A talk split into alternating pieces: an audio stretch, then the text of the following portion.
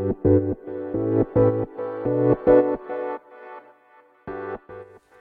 川行きの10分間始まります。こんにちは石川です。皆さんいかがお過ごしでしょうか？僕はオフィスで仕事をしてます。えー、っと、まあ、腰痛のね治療法のレターとかたくさんいただいてありがとうございます。全部参考にしてます。で今日の朝は息子とトレーニングしました。この朝のね1時間のトレーニングだけは本当真面目にやるんですよね。他はあまり真面目にやらない子なんですが。で、えー、昨日は僕は何やったかな。昨日はうどん食いに行きましたね。神宮前にある麺ちらしといううどん屋さんがあるんですがここ結構ね好きですけど結構っていうかめちゃ好きです。でもあまり言ってこなかったですラジオでは。こういつもうんまあいつもじゃないけど結構行くのでうんなんかあいつまたメンチラシにいるってこう思われるのが恥ずかしいなと思ったんですがまあもう言うことにしました。はい。メンチラシに結構います。ではレターに行きますかね。メンチラシはね本当に僕がいつか開きたかったうどんの理想形をねもう作ってしまった先にやられてしまったって感じですね。だからあれを超えるうどん屋をもうあの作れることはないだろう。そういうふうにあの思ってしまうそんなうどん屋です。はいレターいきます。鹿先生いつも配信ありがとうございます。現在アラフォーで1年前に黒帯になったものです。私は30代から柔術を始め運動神経も特に秀でるものがなかったのですがここ10年近く柔術と向き合って週4回以上は練習してきました。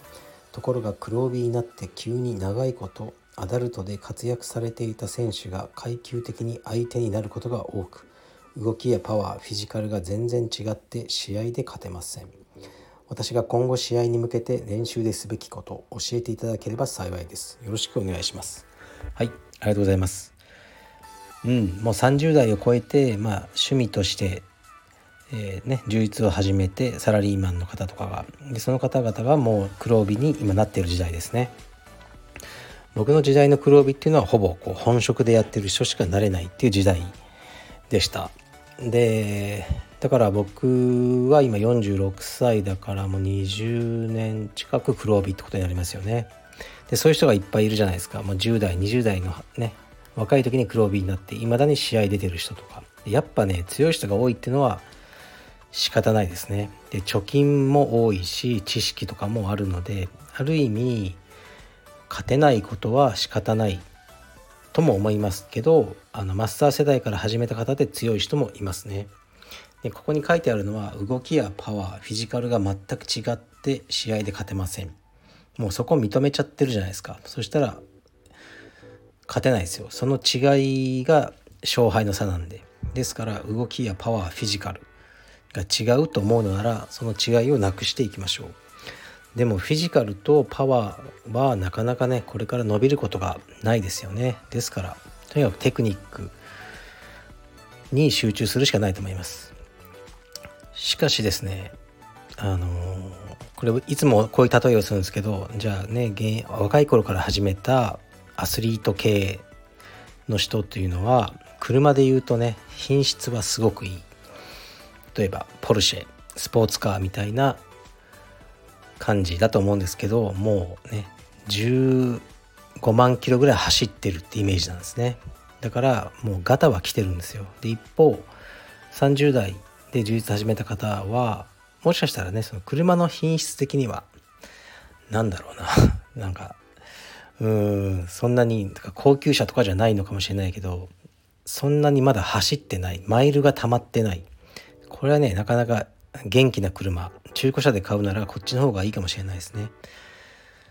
ですからあと56年もすれば多分このレター主さんはね健康な体を保ちつつもう若い頃からやってるやつはガタガタになってってもう勝てなくなります。ですからそれを待ちましょう。はい。それぐらいしか僕はあの答えがないですね。すいません。はい次いきます。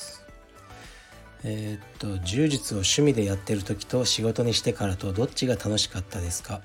また仕事にしてからはここが変わったということはありますか？はいありがとうございます。柔術を趣味でやってるって意識あんまなかったんですよね。なんか選手としてやってるっていう生活の全てを注いでたって感じなので楽しいというかすごく充実してましたよね。それ目標があってそれに向かって生きていたって感じで。で方まあ今はこれね経営としてやってるのでたまにこう充実と関係ないことだけをね朝から晩までやってることもあるんですがでもね自分のその青春を全て、えー、かけた充実というものを仕事にできてるっていう喜びはありますね。うんだからどちらがどうっていうふうにはないけど、まあ、全く違うことですよね。仕事にしてからここが変わったっていうのはうんやっぱり選手というよりも趣味で充実をやってらっしゃる方の気持ちがだんだん分かるようになってきたってことでしょうね。道場っていうのはどうしてもその選手っていうのは少数派で、ね、ほとんどの方は趣味でやってる方でこれをね理解できないともう道場ってねあの運営できないのでだから僕も結構時間はかかったんですけどあのそういう方の、まあ、心理といいますか何で充実がねそんなに好きなのかそれを分かってきたことですかね。それが変わったってことですかね。はい。ではもう一個レターいきます。えー、っと初めてレターいたします。いつもラジオを聴いていて思うのは石川さんはいろんなことを冷静に観察されているのだいるんだなということです。私はあまり身の回りを冷静に観察することができません。どうすれば石川さんのように冷静に観察観察できるようになれるのでしょうか。はいありがとうございます。うーん観察癖があるんですよね。こう結構いろんな人を見ちゃうお店とかで。それはありますね。そう昨日はそのうどん屋でこうまあ観察のじろじろは見ないですけど隣に座った女性がいてまあ細い方であどんな仕事されてるのかな。まあ年齢は30歳ぐらいですかね。とか思ったんですけどその注文であの大盛りを頼まれたんですね。でこの僕が言ってるその麺チラシの大盛りっていうのは結構多いんですよ。だから女性はあまり頼まないんですよね。で、ま、麺大盛りでって注文されてて。でそれをねあの注文取った方が厨房に「2番テーブル麺大盛り!」っていうふうにこう伝えててでその時少し恥ずかしそうだったんですよねうんまだ若い女性がこの麺大盛りっていうのをこう店中に叫ばれる形になるのでだなんかこう他の言い方ないのかなとか隠語で大盛りと伝えることはないのだろうかと。そうすればもっと大盛りをあの気軽に頼める女性増えるんじゃないかなとか。大盛りに変わるワードないかなとか。ずっと考えてあの自分のうどんを食ってましたね。そういう癖があるんですよね。うん。だから洋服のサイズとか女性はえっ、とねラージとか X エクストララージとか買いにくいらしいんですね。実際大柄な女性でも。だからこうね女性のブランドとかでこう数字になってるサイズ1サイズ2サイズ3サイズ4とかはやっぱり心理的にこう手に取りやすいらしいですね。サイズはどうしますか？あじゃあ44で。っていうのは言えるけど、うん、あの X ラージで。っていうのはやっぱ言いにくい。からやっぱアパレルとかはそういうふうにされてるのが多い。まあそれはちょっと余談ですけど。あそういうことをよくあのお店とかでの観察というか考えちゃいますね。で僕が好きなそのコメディアンのジェリー・サインフェルドがコメディアンにとって一番大事なのは観察だ。とにかく観察眼を磨け。というようなことをよく言ってますね。でジェリーは本当にすごいです。観察が。みんなが見過ごしてるところにこう疑問を持つ天才だと思いますね。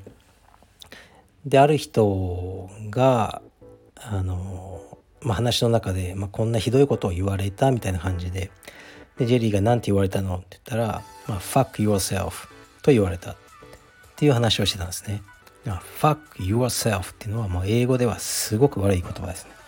これをね、もう誰かに発したらぶん殴られても仕方ないぐらいの言葉なんですが、まあ、ジェリーはこういうこと言ってて、あ、僕その言葉全く怒り湧かないな。え、なんで？ってその人が聞いたら、そもそも fuck yourself ってなんだ？その自分自身をファックするっていうのがビジュアルとして不可能だからあの実現不可能なことを言われても僕はあの怒る気にならない。ね、だからクソくらいとかね eat shit これは怒ると。まあ嫌だからねクソを食えっていう。は怒るけどファック言わせるはその、ね、自分をファックする方法がわからないから怒りが湧かないというのことを冷静に語っててこれさすがジェリーだなと思いましたね。うん。まあ全然違う話になっちゃったかもしれないですけど観察することは大事だと思います。これからも観察し続けていこうと思います。はい。じゃあ失礼します。